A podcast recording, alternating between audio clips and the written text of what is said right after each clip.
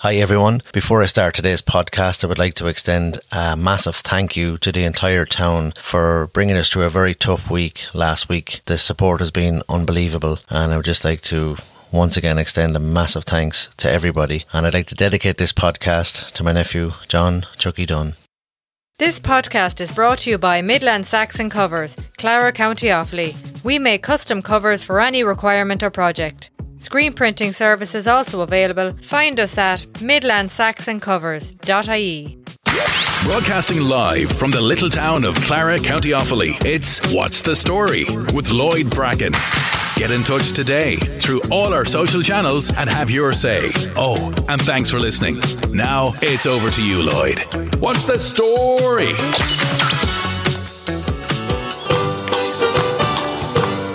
Hi everyone, welcome back to What's the Story with myself, Lloyd Bracken. Believe it or not, but this is episode 11 this week. Hope you're all in great form out there, and thanks again for all the comments on the USA expat chat last week. I'll definitely do some more expat chats in a few weeks from different parts of the world, and a great, great response to that, which is brilliant. Thank you very much. This week, we're back in the comfort of the Little Town studio here in Raheen, and my next guest in the hot seat is a man from Brendan Street in Clara, a half Kilkenny man, actor, comedian, lifeguard, and an all round great guy. It's a pleasure to introduce to you John Lowe. What's the story? Thank you very much, Lloyd. Uh, I thought you were going to say it was your 13th episode. I was going to say it. Bit, or yeah. should, should I say, what's the lowdown? Uh, what's the lowdown? Yeah. No, it's great to be here, Lloyd. It's great that, it's great that you invite me here. And I must say, it's, it's, a, it's a pleasure and a great honour for you to have me here. Just Thanks, John. John, take us back. What's your earliest memories growing up in Is Tara? there television cameras on this now? Like, yeah, can people see me? Yeah, pe- I want to wave at a few people. now, can signing autographs yeah, outside. Yeah, yeah. I have some photographs done. Like, can I sell them here, or would I have to? Are they decent photographs? Oh, they are. They're very respectable. So are, okay, yeah. that's all right. Okay, let's get into the interview. Like. your earliest memories, John, growing up in Clara. Oh God, I suppose going to school, like you know. Um, believe it or not, I love school. And my earliest recollections were the friends I had, the friends I made. I made a lot of friends when I was younger, like, you know, into school. I got very much involved in drama. Well, right. not so much in drama, but being up on the stage because I think the first time I was up on the stage was in the boys' school. I was asked to uh, I was asked to present or MC a show. There was various different acts. There was a person playing an accordion, a person playing a tin whistle, like you know, it was a school concert. And I was asked to do that. And I always remember uh, the particular night that I was MC in this particular show, I had a good friend by the name of Billy Rigney. He be uh, grandfather of Mary, Mary Flemings, Mary Rigney. I used to go down, I was serving Mass at the time, and I used to go down to the church and give him a hand out. He also worked in the library, he's the librarian. And what he was doing at the time, he was making a caravan for my sister Marion, and I used to go down and give him a hand. Uh, I know the night before the show was supposed to come on, he was my mum and dad invited him up to the house to have a chat and a cup of tea, and he brought up this large box. And mum said, Mammy said to me that uh, Billy's coming up to see you now for a cup of tea before we go to the show, and he has a big box for you. I was delighted. I didn't know what was in this big box. So he came in anyhow and gave me the big box, and I opened it, and there was another box in it.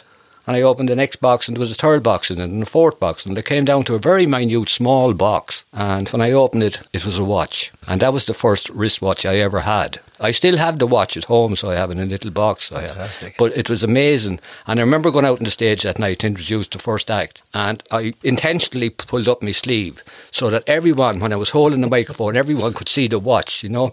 And it went to the stage that I was showing the watch, watch and I was missing the microphone, that I couldn't hear what I was saying, like, you know. So that was one of the best, the good things about when I was going to school. Like, not, you know. not many people know that where you're from is actually Brendan Street. Yeah, well, actually, I didn't work there all the time, like, you know, but uh, I call it Brendan Street Estate. But uh, originally we were up in High Tullamore, number 102 in High Tullamore. Yeah. And then we moved down in the middle of the factory, you could say. We lived across the road from the canteen. People said to me, How could you sleep in the mornings when the hooter went off, the big hooter? Yeah. It was right across the road from us. We got used to it, like, you know, it was like anything. We, we got used to the noise. We acclimatised ourselves to it, like, you know. But, um, and then we moved up to uh, where, where I'm now living, like, you know. My father was still working in the factory at the time. Tell us about your parents, John, while you're on that subject. My dad is the Clara man. He was born in the terrace, I was. My mum, she came from Kilkenny, from John Street, 57 John Street in Kilkenny. And my dad was in the army. He happened to meet my mother through the army. That's how they got together, basically, like, you know. But that Kilkenny connection explained the Kilkenny hats then that Absolutely, yeah, yeah. I do get a little bit of slagging in the town from Dasun Baggett and Catch Buckley and a few more, Racy Scully and a few more of them. But you wear it proudly, John. Oh yes, absolutely. Like having said that, now there was one one one particular era in my life that there was three flags actually outside. I had a Kilkenny flag, I had a Dublin flag, and I had an Offaly flag. So to be sure, to be sure, like you know, you know, you weren't going to lose, like you know. And Mick Fury be going down to mass of a Sunday morning, and he'd be looking at the three flags, and he'd say to him, "Who are you supporting today?" Whoever wins, Mick. That's it. As simple as that, like you know. And your father was a medic in the army, is that right? That's correct. Yeah, yeah. Like he was, a medic in the medical corps. So he was. Now, I don't know much about that. Like to be quite honest with you, Yeah. I, I know he was. He was down in um, some part of Waterford or Wexford as well, and he was in Kilkenny. Tell us about Marion, John. Yeah, Marion, my one and only sister. Marion was a great character. Um, I, I think the bit, uh, the acting was in her blood, like you know, because Marion was involved in a lot of shows, a lot of drama, a lot of plays. And tops of the town as well. She's a bit mad like myself, so she was like, you know. But she was a great character, and unfortunately, she went too soon in life, you know. But she was a good, great character, a great character. Where like, did you think he got this acting from, um, John? I'll tell you a story. The first time I ever had a drink, Lloyd, was with my granddad. They call him Jack Lowe was his name, but they called him the Monk Lowe. I don't know whether you've heard that or not, but Oh. he was born in the terrace. But after school every day, my mum, my mother used to collect me. She'd bring me down to the terrace, and one thing I used to love was rice pudding, and I used to get that every so often when I go down to the terrace. But one particular day, I went down after school with my mother. My mother said to me, "Yeah, John, you're to go into the room in there. Your grandfather's lying down." Now, little did I know, I thought he was only having a rest or something because I was young at the time. But apparently, he was sick. He said to me, "Sit down there, Gosson, on the side of the bed." So I sat down. And he was chatting me for a few minutes. I, I always remember this now. I know I was quite young, but I do remember this.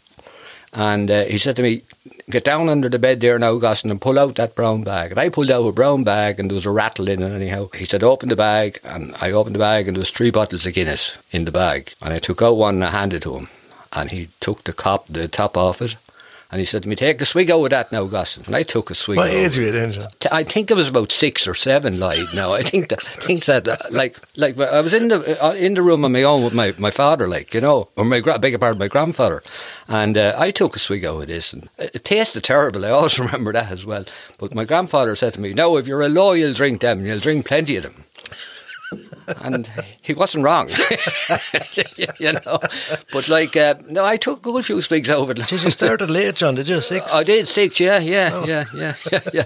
Yeah, my grandfather was a great character, so he was. Uh, Would he have that comedic side to him? yeah, uh, apparently he did. Like you know, now I didn't know him that well for that long, like you know, but uh, apparently it was in him. So was. So I, I reckon that's where it, where it came from. You know what I mean? Tell us about your school life. We have leaving cert results day today. What what many points would you have got? I would have got no points in the leaving cert because I didn't do it like. you know, I done the what was the intercert at the time. I done that, so I did. I done fairly well. So I was happy enough. I done. I tell you what, I done well at Lloyd Irish. I I always liked Irish. I always had a grá for Irish. I didn't want to be in school. I had enough of school at this stage. Why was that, John? I had I just had enough of it, like I, I felt that I was doing nothing. Like you know, there was a lot of my friends who were actually out of school and they were working. There was some of them working in Goodbody's actually. You know, I said to myself, I want to be out there, and I, I told my I told my mother and father at the time that I wasn't happy and I didn't like school. One day I came home from school and my dad said to me, he brought me into Tullamore and he got me a job in Tullamore. And the first job I had in Tullamore Motorworks. He was a good friend of the owner of Tullamore Motorworks at the time. Ken Roberts was the man's name and I was serving my time in a, a diesel workshop, diesel mechanic and auto electrics. Right. So I stuck at that for about two years. What was happening, Lloyd, is that I don't know whether it's the work wasn't agreeing with me or the uh, the diesel wasn't agreeing with me, but I didn't like it either. You weren't drinking the diesel, John.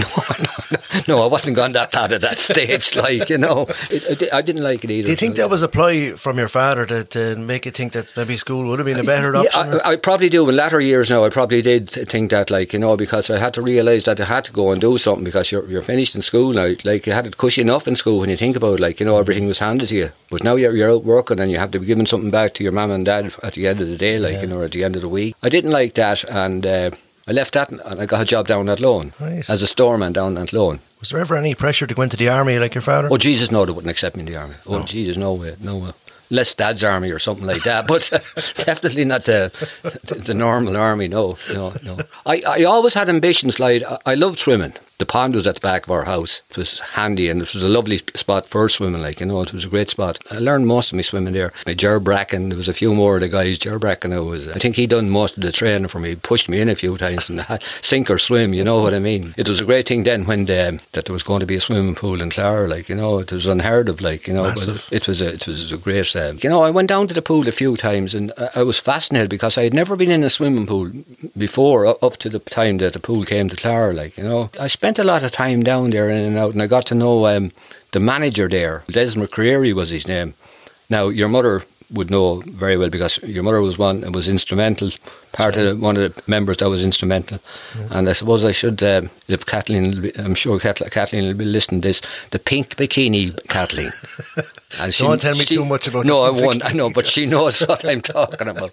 But like, uh, no, I, I got to know this man, uh, Des McCreary. He was from England, and at the time when the pool was opened initially, he was living in a caravan outside the pool, and I got to know him very well. And there was a few more members on the committee that I knew: Jimmy Roach, Benny, all the rest of them. There was the sergeant, Sergeant Halloran. He was there as well. Michael Henry White was he was the chairman at the time. I remember one particular day going down to town, and this car pulled up, and this guy rolled down the window, and he said to me, "John, are you interested in a bit of work?" And it was Benny Roach, Jimmy Roach. And I, I said to him, "Yeah, what kind of work is it?" And I went in anyhow, and he brought me into the office, and he said to me, "What I want you to do is to take in the clothes." You know, and I was thrilled with this. Brilliant. I, I got to know Des very well, and he started uh, training me in, in life saving and different different techniques. But I started doing training and done all my different grades and things like that. Was it easy to you, John? Did it come easy to you? It did because I wasn't too bad at the swimming, like you know, and, and I got doing part time work in the pool, help out at a swimming class maybe. The lifeguard, the senior lifeguard that was there at that particular time was a guy by the name of Pat McLaughlin, and uh, I worked with him a good bit of time. And again, he, like Des, he gave me a hand out with my life saving skills and things like that. Pat decided to leave. I was offered the job as lifeguard. And I took the job. I was thrilled. Was that a big thing for you, John? Oh, absolutely. Like, you know, because I would be the first lifeguard from Clara that Right. worked in the pool. you Went know. from pick, taking in the bags, Taking in the baskets at, uh, or the, the bags at, at at sometimes start. hanging back, handing back out the wrong ones. Oh, absolutely. Like, you know, maybe. If you didn't remember your number. John, you taught a lot of people how to swim in. Absolutely, yeah. Fierce law classes and things like that. You You, worked with uh, special needs kids then back a long s- time ago. Yeah, yeah. The special needs were they were really special, and I mean that from the heart, my, that, my heart. Like you know, um, it it was great working with them, and the joy and the satisfaction that I got of even just floating, Yeah. floating with two floats or two armbands on them, and the and they looked forward. I mean, their PAs and their assistants always said that they looked forward to that day. That's the one day of the week, the one hour in the week. That they would look forward to, Right. you know, Yeah, into you know, the water. and uh, you got personal satisfaction yourself as well. Like, absolutely, know. yeah. John, forgive me for this. A lot of people Yeah, have said that they couldn't swim after you taught them because they were too busy laughing at the jokes. Yeah, yeah. I, I um, look. I, I didn't make the, the swimming serious. I, I meant it serious from the point of view of safety, that you had to be safe. But look, you go to a class. I mean, you're not going to stand over and start baiting them with a cane and something like that. Like a, swim across the, the, the, the far side of the pool there. Keep your head down. You know, we had a banter. We had a crack. Like you know, and I mean, I, I think it makes learning easier. How important is it for kids nowadays, John, to learn Oh, how to swim? I think it's uh, very important, like you, because uh, like everyone should know how to swim. You know, I always maintained it should have been compulsory in the school. Now it was getting to the stage at one particular time, hopeful that it was going to be kind of a, a subject or part of the curriculum on the school thing. Like you know, You also had some international visitors down in the pool at one stage, John, didn't you? geez, that's gone back a while now. Tell Um, us about that. Oh, don't mind me laughing. I know the end of this story. I think it was Declan Cushions. One particular Sunday, he got in touch with me and he said to me, John, would there be any chance of you doing from four to six this evening? Just uh, I want to get away early. I said, Yeah, no problem, Declan. I'll do it from four to six because there'll be no one here because there was too much activity going on around the town, like you know. So I came down around what half past three, quarter to four, four, and brought the paper with me and arrived in. Now there was a lady working in the office, a wonderful, wonderful lady, Mrs. Flanagan. She used to take it, do the tickets and take in the baskets and things like that. So I, I said to Mrs. Flanagan, "We won't be busy here." So I brought down my newspaper and was sitting there for about twenty minutes. No sign of anyone. Then all of a sudden, uh, there was a bang on the window of the reception, and I looked up, and Mrs. Flanagan gave me the two fingers. Now, I don't mean it in the incorrect way. She gave me the two fingers to say there was two people after coming in. So I went up to her anyhow, say, what's the story, Mrs. Blah? But uh, she said, there's two women after going, ah, sure, whar, will kill the hour for us anyhow. And I went back down and was sitting down. I, I left down the newspaper because it wouldn't look good me reading the newspaper and two customers coming in to have a look, have a swim. All of a sudden then there was another ferocious bang on the window of the reception. And I looked up and she called me up. She was flagging me up. And I looked out and the row had uh, uh, bottom of the sh- end of the shallow end. And uh, the only difference I, I noticed was that we were naked. so um, No, no. Mrs. Flanagan said, What are you going to do, John? What are you going to do? well, Mrs. Flanagan, I'm going to carry out my duties as a lifeguard. I'm going to sit down, supervise them, and watch them and make sure they don't get into trouble. And I sat there for an hour and a half. It was the quickest hour and a half like it ever went, so it was, you know. I hope no one else came into the pool. No, no, no. I wouldn't allow anyone else in. I don't think. no, no, no. Going back to Mrs. Mrs. Flanagan was a lady. She was like a mammy to me down there, like you know. And there was another woman then across the road. She used to bring me over a mug of tea and brown bread, Aileen Fallon, in the terrace. So there's things like that you do remember. I remember uh, one particular Sunday morning. This particular morning I was after being at ten o'clock mass, and I had a, a lovely blue suit on me. This particular morning, anyhow, when I came in, I had the pool open. I had two or three people in, and this gentleman came in and I knew his face, but I didn't know who the man was. Now, I'm not going to mention the man's name. Lord, Lord be good to him. He's dead and gone now. But uh, I, I said to him, says I, uh, the shallow ends up to this side. I just gave him direction. Ah, you're all right, Gus. I was swimming before you were born. Say, that's fair enough. Thank you very much. But I, st- I was still in my suit, you know. and um, Right. the phone rang, and I was on the phone, yeah. And then there was a bang in the door. John, there's someone drowning in the deep end. Yeah, I'll be out now in a second. Now, I thought this child was only messing with me, like. So, uh, but down the phone, anyhow. I went out anyhow. Here was this fella, in arms all over the place. He was after jumping off the board into the deep end, and I had to go straight in with the suit. I hadn't even my shoes and shoes off or anything like Fair that. you know. He, he was grand. He was fine. The only thing that happened to my suit was uh, when it dried out, it was uh, a mile too short for me, and I'm not too big, like you know. so it looked like uh, the leprechauns were Foster and Allen or something like that, you know. Fascinating insight there, John, to your uh, your life saving career. Yeah. Move on, John. Where do we start with your acting career? Well, I suppose, like uh, as I said there earlier to you, the, the doing MC or master ceremonies for the, the concert was the first thing I done, like you know. But the first play I was in was in the boys' school, and I think it was Brother Charles that um, was our producer. I'm not sure now. I, I could be wrong. I'm not sure. But uh, it was a play called Love and Acid Drops. Now, I was speaking to a, a guy this morning, a friend of mine this morning, Mickey Rickard. Mickey was a great character as well. Of course, Mickey was favourite, uh, famous for playing the part of the Artful Dodger Right. in Oliver. Like you know, the the first play was Love and Acid Drops, and uh, I got the part. I got a brilliant part of uh, being a solicitor. All I had was I was on the stage for about uh, I'd say the guts of fifteen seconds, and that was me finished. That was you your know? debut. Yeah, I, I always remember the lines that I got. I walked out, I had a briefcase, I had a suit on me, and I stand and say, I am Augustus Joblet of Joblet, Joblet and Joblet Solicitors. I believe there's a girl here by the name of Ivy Green. And your man spoke up, she's not here now at the moment. Well, when she returns, will you ask me to call to her off my office, as I have an urgent message for her. Good day. And that was it. And I got a round of applause for it. Brilliant. And I was delighted. And I knew I had talent then. Was that the bug, John? That was the bug. I don't know, what it was. but uh, that was the first one. That was the first play um, I done. Yeah, and uh, how can you remember them lines now from? I don't. That, that, And you can't remember other lines. no, what are you trying to insinuate something like now? We'll get We into the we get on to that nitty gritty. okay, no, it, it was something that's. I, I think I was tra- I trained for that, and my mother and father had me doing walking up and down in the room in the kitchen, like you know. Go, out that door, Daddy. He'd say to me, and come back, come in again now, and walk in straight this time, and do it again. Oh, yeah. You know, and put your chest out. You know, he thought I was going for an army job or something like that. Like you know, yeah, I did repeat a good few. I don't know. That's how it. How it. Nice um, guidance from your parents, wasn't it? Helping you out. Ah, yeah, it was. I think they were. I hope they were any proud of me, like you know, doing Yeah, that. Like you know, your son was a star. You know, even Yeah. if it was only a fifteen second appearance, like you know. A lot of people seen you acting on stage, but you also sang a few songs, didn't you? Down through the years in different plays. And My Fair Lady, you sang. Who gave you all this information? No, like, John, I you know, can't be giving away yeah, my, uh, yeah, yeah, my detail. yeah, actually, uh, um, I don't know how I got roped into My Fair Lady. But I did get roped into it anyhow, and I, I, I- played a character by the name of Alfred P. Doolittle. Now, Alfred P. Doolittle was a good part. And I had a two men song. Uh, You have uh, Richie. Said, yeah, it was Richie actually. Richie said you have to sing two songs. uh, I'm getting married in the morning, and with a little bit of luck. I say, Richie, are you for real? Me sing? No, you'll you'll be trained. You'll be trained. Alan Alan be Alan Rex will be there. Eleanor White was our musical director. So Ravina brought me down this particular night. We're after going through scenes and acts and movements and things like that, and my dialogue.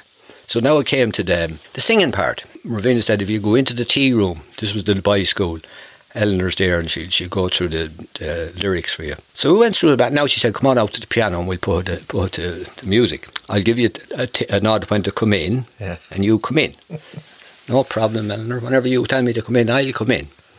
And she gave me a key and I, I'm getting married in the morning. Uh, John, can we stop there now for a second? Can you vary that tone a little bit? How do you mean, Eleanor? Can you go up? Can you start a bit- little bit more energetic and, and varied rather than just staying on the one level? I hadn't a clue what she was talking about. Like I hadn't a bloody clue what she was. Did you, did you ever learn since then? No, I'll tell you what happened. Eleanor went to Miss uh, to Ravina and she said her, I, I, "I'm sorry, uh, I, I'm giving up on John. I'm afraid I can't get anything out of him musically, methodically." And uh, Alan um, gave up on me as well, and so okay, I knew that I knew the lines, I knew the lyrics off and everything like that. So Sounded grand to me there, John. did it? I yeah, I would have given you the part. Would you? Well, I got the part anyhow. All right, okay. But um, Alan said the best thing we can do now, this was a couple of nights before we went on, rather than you following the music, following us, we'll follow you. And there was a few more characters in it. Uh, one particular person that was in it was Kevin Follen. Now, Kevin Follen, any, anyone that knew Kevin was a, is a character himself, like, you know. Yeah. He's, he used to call me Stitch. Stitch Lowe, you know. He said to me, Well, Stitch, we were doing the final rehearsal the night before the show, and Jesus, Kevin, I don't know whether I'm going to be able to do this singing or not. Ah, don't worry, don't worry, we'll sort it out tomorrow night. You'll be grand, you'll be grand. And uh, that particular night when we came down for our first show, we were in the tea room and you know, getting our makeup and everything like that. And, and Kevin me, Stitch, come out here with me for a second. So we went out to the yard and he gave me, he took out this bottle. Now there's a mineral, the glass, one of these glass mineral bottles, lemonade bottles. Take a swig out of that.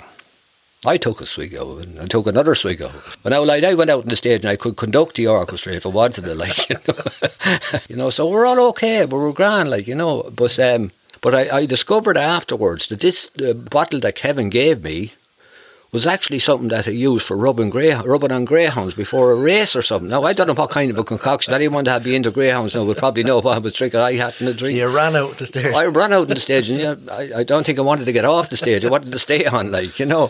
But like it was characters like that. Hubert Hackett was in it as well. Uh, Johnny Dwyer was in it. Margaret Fleming, Lord would be good for recently Yeah. deceased, uh, and Angela Sheridan was in it as well. Uh, great crew, like you know, and it was brilliant. It was brilliant. I'm going to take a little message from one of your acting friends. We'll we'll see if you can figure out who it is. Thanks, Lloyd, for um, giving me the chance to say something about John. John Lowe is a, a legend of the Clara stage. He has great stage presence and is one of those very naturally talented people who can just walk on stage and have the audience in the palm of their hand. Great comic timing, and he knows how to use it to great effect. I first tread the boards with John back in 1991, my first time on stage. He played a priest in that Clara production in the old parochial hall. We went on then to do a few sketches for the tops of the towns. I had the great honour and privilege of sharing the stage with that great comic duo of John Lowe and Richie Rex. These two guys had a very special magic between them. Uh, how should I say this? Memorising dialogue was challenging for them, but they made up for that through fluent improvisation. When sharing the stage with these two, you had to be on the ball. You never knew when one of them was going to have a new idea and just drop it in. They were so in tune, they could just go with the flow. Improv at its best, but terrifying and exhilarating at the same time. Non dialogue is what makes comic moments great, and these guys were masters at it. A pause, a glance, the facial expression would have the audience in roars of laughter. I had some great memorable moments. Uh, cut out the middleman, the guard, Murphy, Murphy. That was a sketch where uh, we were doing for tops when I was a guard and John was a priest. We were trying to talk a guy, Richie, out of a building. I had a loud hailer and I, I would hand it to John to shout through. He was meant to talk, talk through the wrong end and I would say, no, the other way. He'd look at it, turn it around and carry on. But one night, when I look back, he had decided to turn himself around and face into the wings. The audience were in roars of laughter and I was literally biting me tongue to keep a straight face. It was so spontaneously funny. I thought I was going to lose it. It it, it may not sound funny now, but it was the way it was performed. John naturally knew how to time it, add the expressions to make it work.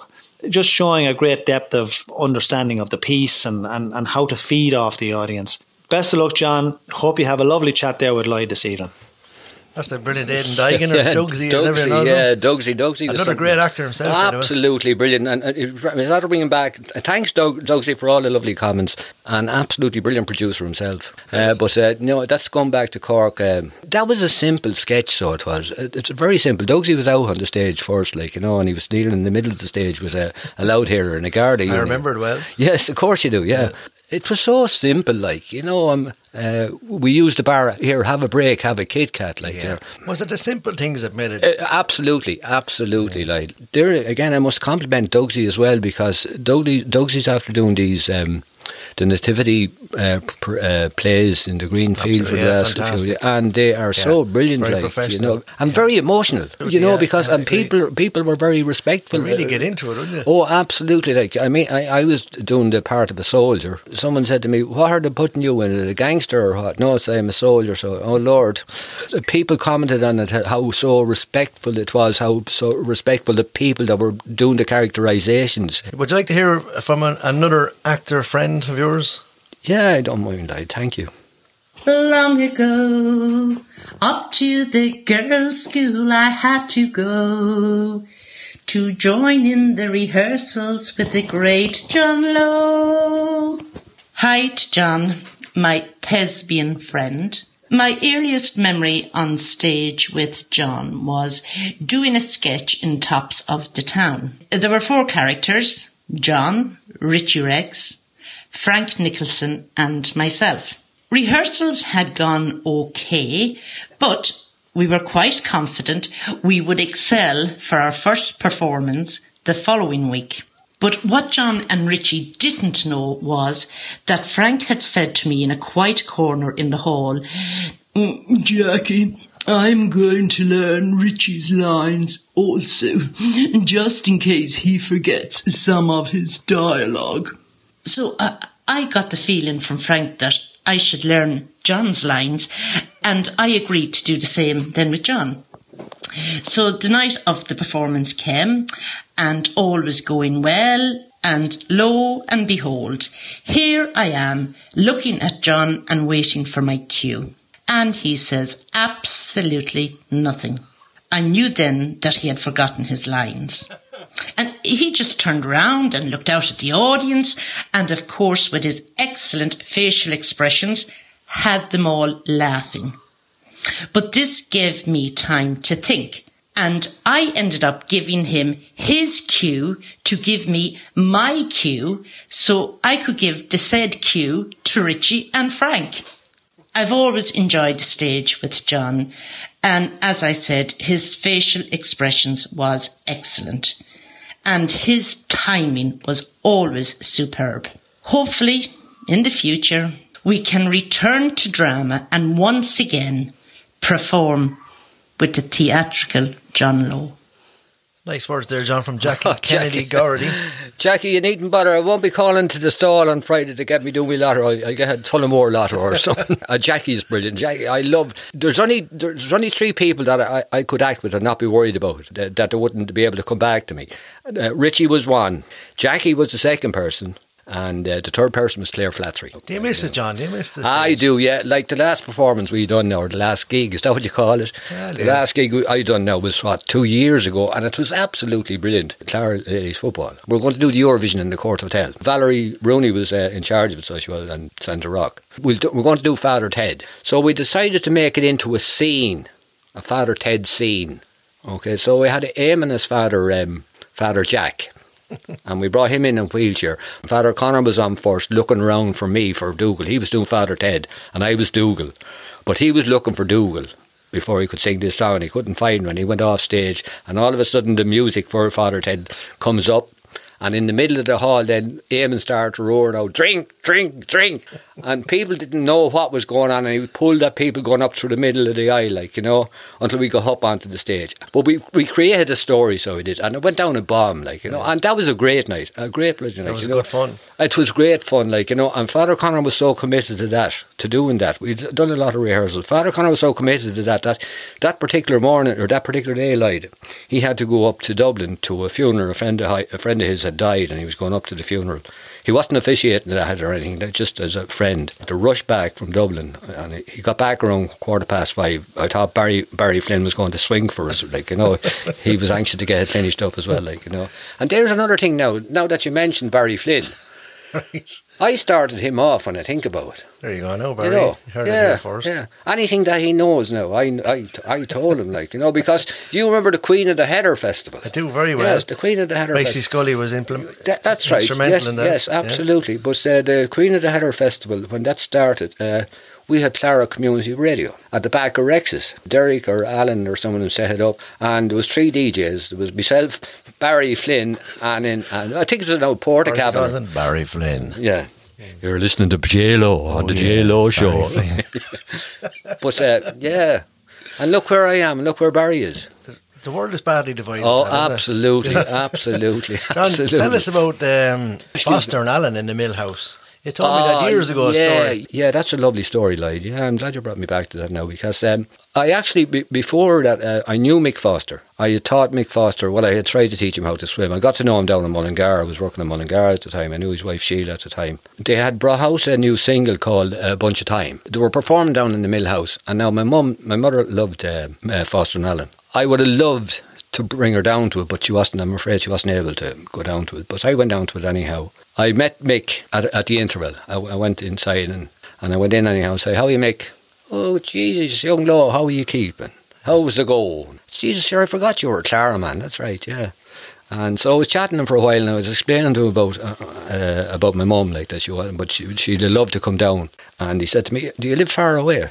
No, so I knew about a mile up the road. He said, uh, "You go on home and see if your mother's still up, and we'll be up. We'll find our way up there. I'll get one of the young lads to come up, or one of the boys to come up with me." I went back, went home, and eleven, half eleven, or something like that, and.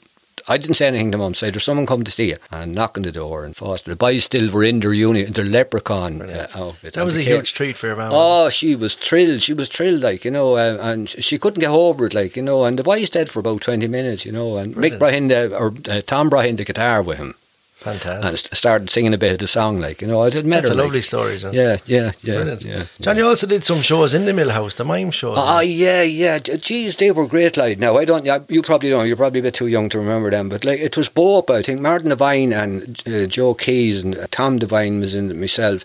But there were mime shows, and we done different different characters. Like you know, we done the Furey Brothers. It was it's like the modern day lipstick. Yeah. Now you know, but we're just miming it. Like you know, we didn't even know there were were Matt Fleming was in it. Matt.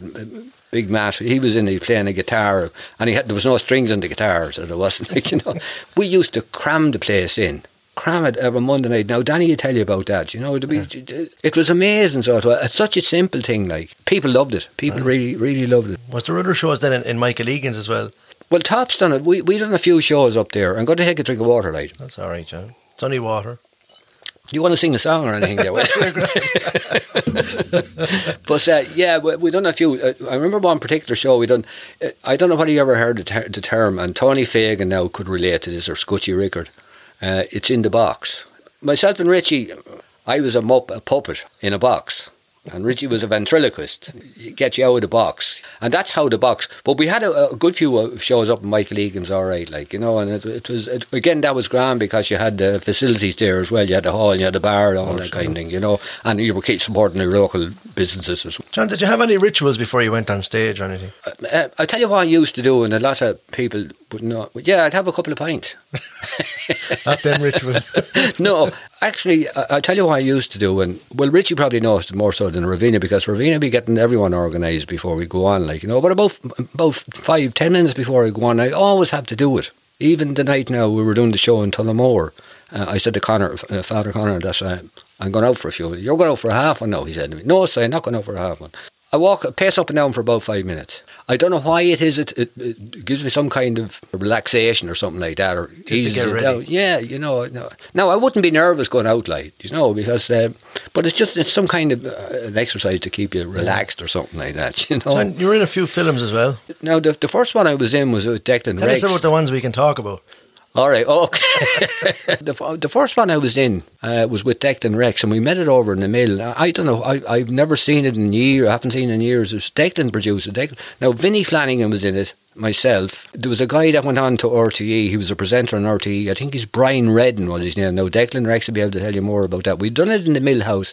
And I always remember what it was was I was running in the, the railway line towards the mill house, and uh, someone shoots me, and I get wounded and I get badly shot, and I'm pictured in a wall bleeding, and then it reverts to down to Rex's workshop down at the back. There's a scene there with a mirror, and there's an image of me. Now, don't ask me the, the storyline because I don't. That was the first one. You got killed off fairly quick. John, I did, yeah, yeah, yeah. People said it was a good idea, so I was like, you know. But uh, yeah, that was the fir- my first experience of a film, like you know. But um, there a couple of years ago, well, I'd say about what eight, ten years ago, there was a guy I got to know down in the resource centre. He came and done a few workshops.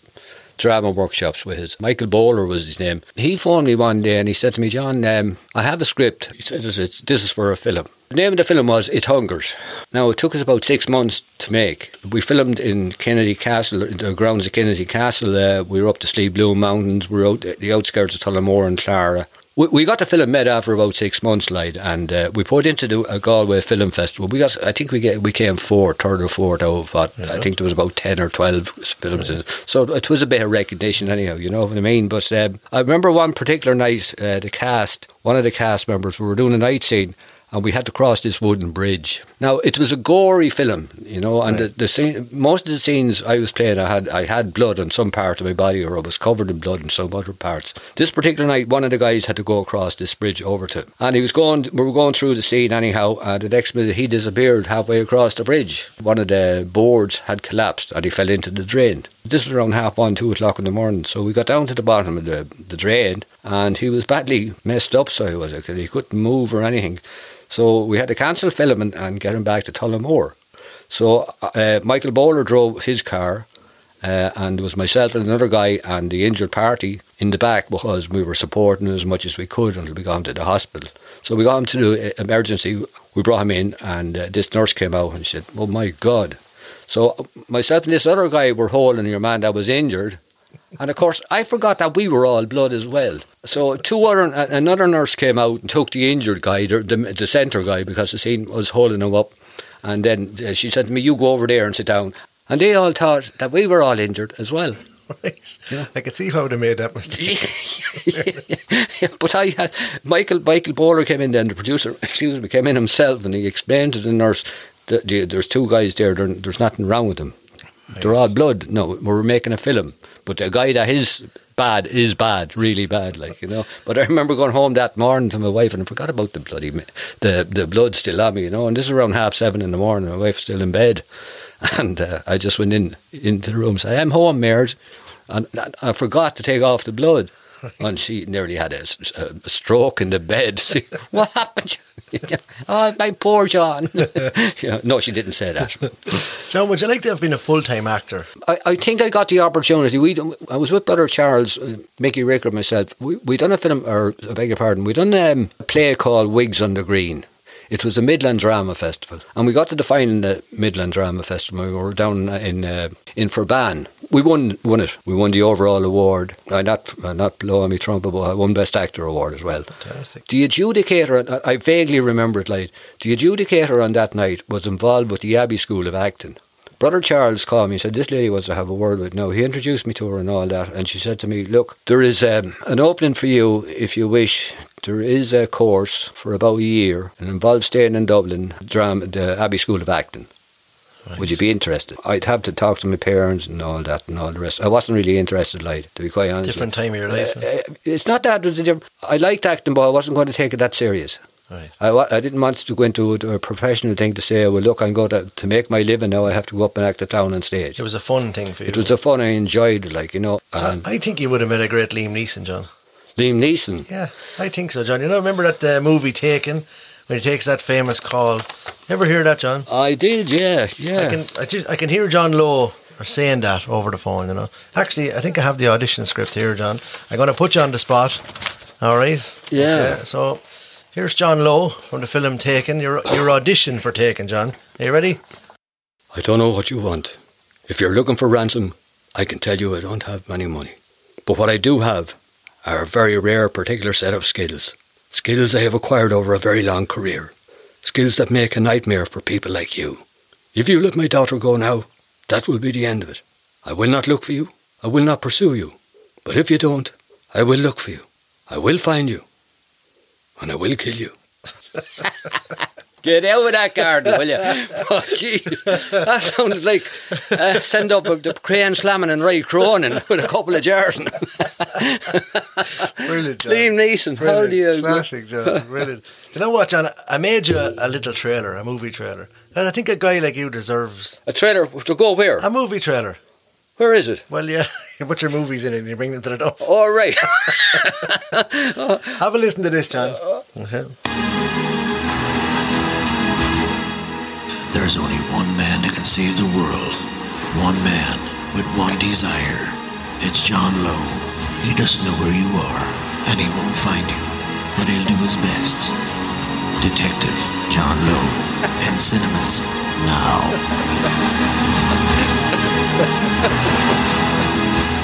That was, your movie trailer now. You think of that? I don't know what to say to No, you. you have your own movie trailer, John. There's not too many has that. I could be arrested after leaving this studio here to see this. John, we did. Uh, we, we chatted a lot about the tops of the town with, with Rafina a few Yeah, weeks ago. yeah. So briefly, I suppose, tell us your your relationship with Richie. That that was special, very Yeah, special. the, yeah. the, the comic timing, the, the body language he had, everything. Tell us a little bit about Richie and your. Yeah, I, I, you know, I, you'd imagine that um, people often said to me, "You must have done a lot of training together." You know, you you were so natural, but we didn't. You know, I mean, we we just happened to meet together. Most of the training I'd done with Richie, we'd done as um, like Richie had said to me, "Ah, look, we we leave that whole the script and say, what about Ravina? Don't worry about Ravina. I'll handle Ravina." We'd go by the script when we were doing rehearsals and to keep Ravina happy. But as soon as we go out on the stage, especially if it's just the two of us together, we change them around, like you know. Rogue, rogues. Yeah, absolutely. If we were doing um, a top show and we had a lot of sketches to do, rather than doing them down in the hall, like uh, we decided, Richie said, "Look, can we do them down down in the?" Richie had a workshop down at the back of the shop, as you know. And so I thought it was a good idea, and we decided to do that. But like it worked for us. I don't know. it- I got on very well with Richie. You know, um, he's a great character. Like you know, we often done a fierce lot of looking at one another for some of the scripts. But like, no, we never worried about messing ourselves up or anything or missing our cue. We had it or- covered. We had it covered. Like you know, Well, we'll take take us back here. We'll have a little listen to yourself and Richie in action. Thank goodness we can relax for a half an hour. Yeah, I dreamt about you last night. Did you? Well, did you? No, you wouldn't let me. I don't look 35, do I? Not anymore, you don't. The angel Gabriel told me I had the face of a 16 year old. Well, you ought to give it back. You're getting it all wrinkled.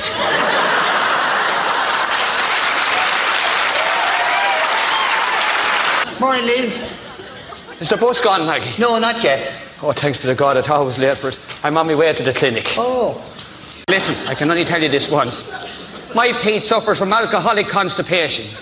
Alcoholic constipation. Yeah, he can't pass a pub. I thought you could get a pill for constipation. Ah, no use. The doctor prescribed them for me once. I want you to insert one a day in the rectum, to see. In the what? The back passage, he explained. Oh. Well, I tried inserting one of those pills in the back passage. No good. So I tried it in the kitchen. And even on the veranda. Now, for all the bloody good it did, I might as well have stuck them up. Uh, uh, me- uh, Some nice little bits there, John. yeah, yeah, that that was brilliant. And Dogsy again. uh, We have a little message here from R- Rafina. Lloyd, what do you say about John Lowe? John was a pleasure to work with, always turning up for rehearsals between himself and Richie Rex. There'd be lots of laughs. And I'm sure there were more lines added by the time a rehearsal was over. Uh, he loved the stage, and his comic timing was excellent. We should see more of him. Stay safe, John, and keep on laughing. That's from Ah, Rafina. great, great stuff, Ravina. Yeah, I was speaking to Ravina there last that from last. Yeah, great, great, great.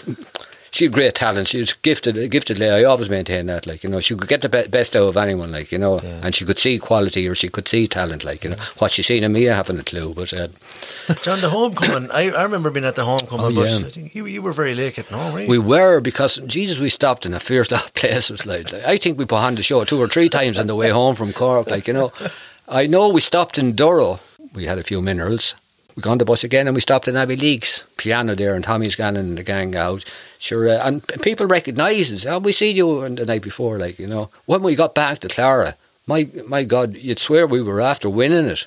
You know, the, the band was out, the Harp and Shamrock band was out. Uh, it was a lovely evening, and uh, the reception we got was unreal. Like you know, it it perked us up and made us feel so good. Like, and I remember when I got off the bus in the square, the the first person that came over to hug me was Marion. Right. You know, and um, uh, It was a nice moment. it was a nice moment, like you know, but. Uh, but the celebrations went on for a while. It's it's lucky we didn't win it, like you know. We might be around now today, like you know. But it's something I'll always remember, like you know. Um, it's not the fact that we got the television; it was the fact that we got to the final. John, we're going to hear another piece of audio from another friend of yours. Okay. Hi, John. It's great to know that you're on with Lloyd tonight. I'm delighted that you're able to do it because you're an outstanding man. Thanks down through the years for all the great work you've done and acting with the parades. It was really a treat. And you know, there was a couple of friends of mine down from Dublin and they said you were only wasting your time. You should be in Hollywood. It's great the way the late Jimmy Rabbit, you brought Jimmy out with the hands and the great crack and how much the whole crowd enjoyed it. And of course the great drawing with the westerns and that. And then you had Freddie Mercury yourself and uh, Jennifer Dunn. Anything you done, John, you were top class. I know you went through your your sadness too in losing Mary. And just like yourself loving Mary, I was the very same with her because she was a pure lady and she's still looking over you. Very best of luck, John. Give it hell tonight. Yourself and Lion and Paddy would say, What can I do? What can I say? But you're a great one, John. God bless you. Bertie, thanks, thanks a lot, man. That's that's nice, very nice to hear. Yeah, yeah. Ber- Bertie, um, Bertie was very good friends, and uh, and I remember. Um, This was the acting during the parades. so the- Absolutely, yeah, yeah. We done uh, Jennifer. She, he mentioned uh, Jennifer Dunn there. Yeah, that was a that was a good one. That we done Barcelona with Freddie Mercury and myself and Jennifer. Like you know, we done a first hour rehearsing up at the house for that. What about shooting? Uh, Oh, oh Catch Berry? right, yeah, mercy, you yeah, know. Lord be good to him. Yeah, I actually was, I was just talking about it the other day. Yeah, it was a shootout scene we done in, in the square, and um, Catch was my rival. I was I was a cowboy, and he was in. We were two cowboys, I think. Uh, got his guns now. We never had used them before, and even up to doing rehearsals or anything, we hadn't used them. Like you know, the freaking gun wouldn't go off for me the, the first time I went to do the shootout in the square. Anyhow, and r- we done the shootout, and I shot catch down and he was still a little bit alive so I walked over in my John Wayne walk I put the gun to the side of the head not pointing it at his face or anything like that but just to the side onto the ground and I shot it, shot him to make sure he went limp on the ground. So I met him the next day in, in or maybe two yeah the next day in um, in Dermackenny's he was up getting the paper up at one end and I was down near the sweet end and I just shouted well catch that went well yesterday. And he just looked at me and, and I looked at what you think of yesterday catch? And he still didn't respond to me live. It's like, what the hell, did I say something wrong to him or do something to him? So I went up to him anyhow and said, what do you think of yesterday? Feck you anyhow, says he low. Feckin' different this here since you shoot, shoot that gun at me. I, I couldn't hear a thing for, for the whole evening. So, But uh, the problem Barry Flynn and Bertie had with me is I wouldn't listen to the directions. Like uh, if they told me to go up the, up the street, I'd go down the street. You know, and Barry said, I give up on him. You may, let him do his own thing because he's not going to listen to it. You know, but yeah. Bertie mentioned your, your late wife Mary, John. Yeah. Where, where did you meet? I was unemployed at the time, Lloyd, and um, I love. I wanted something to do. Tommy Dolan was alive at the time, Lord be good to him, and uh, I went down to him and I said to him, "You're on the educational board in, in Offaly County Council. Is there any? Can you see in Tullamore if there's any Irish courses go?" Brought into the VC offices, and I met this lady by the name of Mairead Wren. She was the chief officer, and she said, "Would you go back to school?" and I, I laughed at it. No, no, no, no, say no, no, no, thank you. Listen, go back for a while and see what you think of it. That was Yeah. a big thing. To go back, wasn't it? It, it was. I didn't. I, I didn't think of it that way, Lloyd. It- It was something to do. First Right. of all, like I was nervous about it, Lloyd. I remember the first morning. uh, I went for the bus that morning. I didn't know absolutely no, no one, and I was standing there and ad- admitted it was very nerve wracking. Like you know, the, the fact that you were going back to school and the fact that you didn't know anyone. But this lady came over to me then and she said to me, "Is this your first day?" So yeah, she said, "I experienced that about a month ago. It's very hard." She said, "Stay with me in the bus and you'll be a grand." And this was Mary at the time, and I, I got to know her, and we used to sit in the bus together, and we'd do their homework together in the school and things like that. And That was the start of a beautiful. yeah, relationship. Yeah, yeah, yeah. Did you get married long after that, John? Uh, I think it was about what nine, ten years before we got married. Like you know, we were together for a good while before we got married. Like, but uh, So, a soulmate, John, would you say? Absolutely, yeah. I mean, um, I, I was lucky that I had that amount of time with Mary. Like you know, she, she was. I was I was in a bad shape at that particular time in my life. I was lucky enough then to meet Mary, and she put me on the right path, Lloyd. And as well as that, she gave me a ready-made family. Right. Brilliant. I had two lovely stepdaughters. I had, I had, when I say had, unfortunately, Fiona passed away about two years ago. She was a lovely, Sorry lovely girl, and uh, she had a beautiful granddaughter called Katie. Katie's a beautiful, beautiful girl, so she is, and her husband is a great man too, Seamus, Seamus MacDonald. I have Una left. Una is a nurse, so she is, and uh, Una has a lovely granddaughter as well. That uh, her name is Grace. I, I I I got a ready-made family and two of the best girls, and I must say, my granddaughter now, my, my stepdaughter, I should say, Una, she's so good to me, and it, it keeps the association with Mary. but she supported me any any of these gigs or anything, things like that. She she was proud of me, and she always made sure it was right. I had the right costumes and things like that. If something needed to be sewn or Right. anything Looked like that. after you. Absolutely, yeah. And nice well, I, you know what I mean. John, you're down in the resource centre now. I went down one day, Lloyd. Oh, it's about ten, maybe twelve years ago. To, to get a form, to get a form. Now, I, I actually, I have to be honest, I didn't know what went on in the resource centre, but I was looking for a particular form. Don't ask me what type of a form it was. Someone told me, go down to the resource centre, they're sure to have them. I met Liz Fleming. She asked me, she, she called me, now what she asked me to do or uh, get involved in, I do not know. Now, that's 10 or 12 years ago, Right. and I haven't left it since that. I had a, a nice little message from Liz, actually. Okay, Yeah. Liz. Almost every conversation with John always ends in a laugh. John has always been working with people in Clara. John is a network of our community. John links, weaves, and bridges the community in Clara with a brilliant sense of humour, kindness, and attention to those around him. If he notices a young person that enjoys performing, he will encourage them to perform in the St. Patrick's Day parade. John has a phenomenal ability of bringing the best out in those around him while trusting the strength of the community to do so. The work John does in the Resource Centre has to be acknowledged. He's here for all five summer camps, youth clubs, intergeneration program, children's Christmas parties, and everything in between. Uh, John works voluntarily several days a week to keep the shop up and running. That benefits uh, the entirely for the people of Clara. Whatever John does, it has a subtle ri- ripple effect in our community. Sure, he only came in the centre looking for a form one day, and he still hasn't found the door. Yeah, That's yeah. nice, John. Yeah, that's nice. Thanks, Liz. Thanks a lot. Yeah, Liz. Yeah, yes, I got on very well with Liz. Um, there are a great bunch of people down there. Like you know, Liz is there, Sinead, Rose Tui, uh, Alice, Sheena, and Pat Kelly.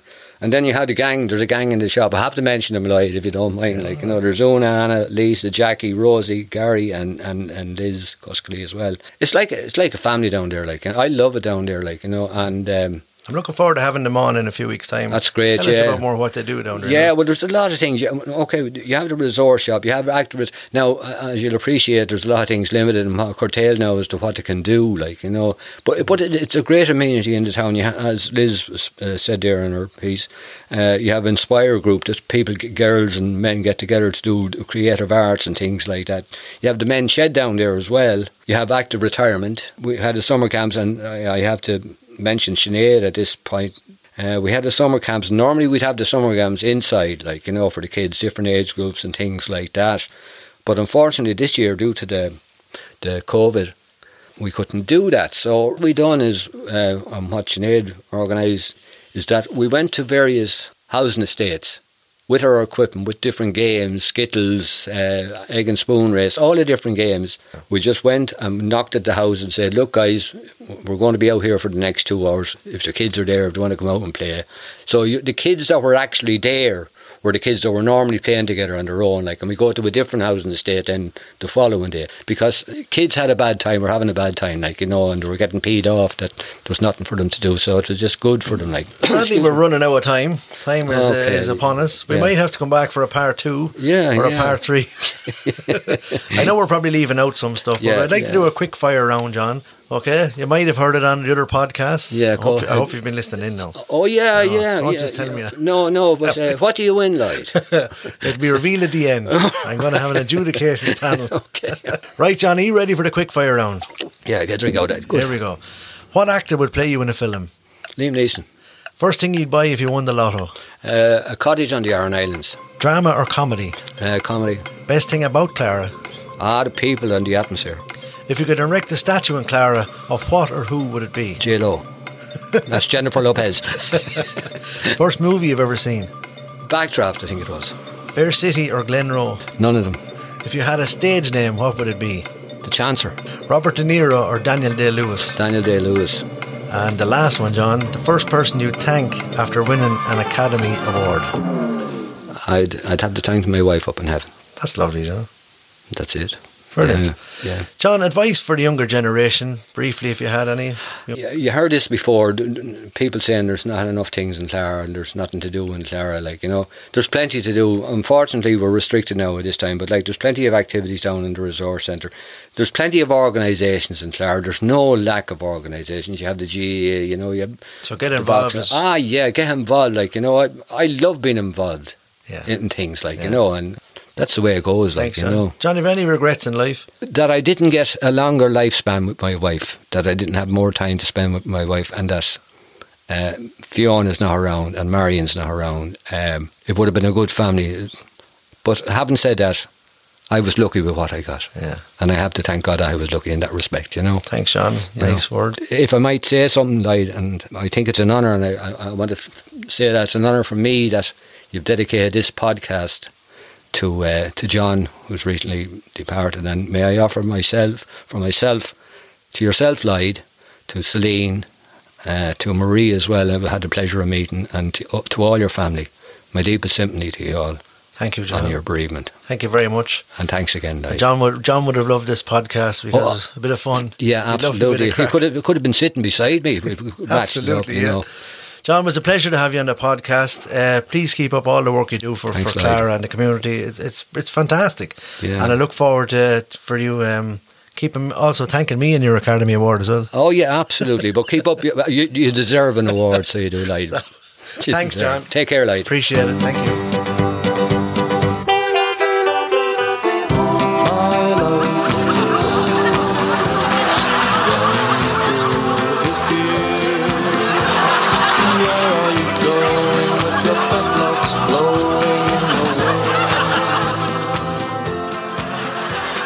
This podcast is brought to you by Midland Saxon Covers, Clara County Offaly. We make custom covers for any requirement or project. Screen printing service is also available. Find us at midlandsaxoncovers.ie. You just listened to What's the Story with Lloyd Bracken. Check out all our social channels for info on new episodes. Oh, and thanks for listening. On the Town.